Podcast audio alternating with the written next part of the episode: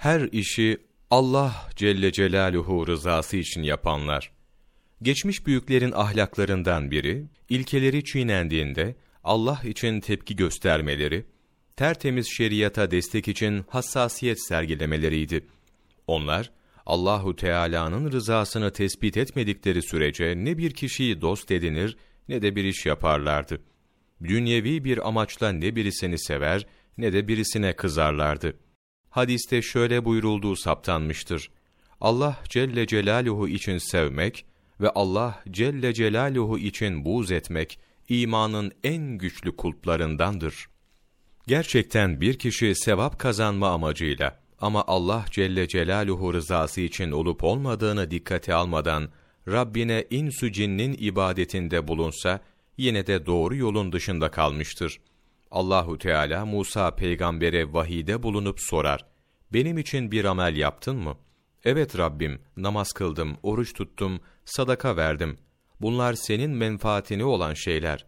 Benim rızam için birisini dost veya düşman edindin mi? Allahu Teala böyle buyurunca Musa aleyhisselam Allah için sevmenin ve Allah için buğz etmenin amellerin en değerlisi olduğunu anlar. Ali bin el-Hüseyin rahmetullahi aleyh şöyle demiştir.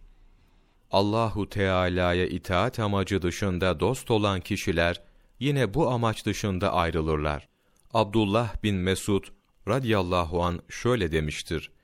Birisiyle dostluk kurduğunda seni sevip sevmediğini sorma ama ona karşı gönlüne ve vicdanına bak. Kendi vicdanında neleri tespit ediyorsan onun da benzeri duyguları taşıdığını bil.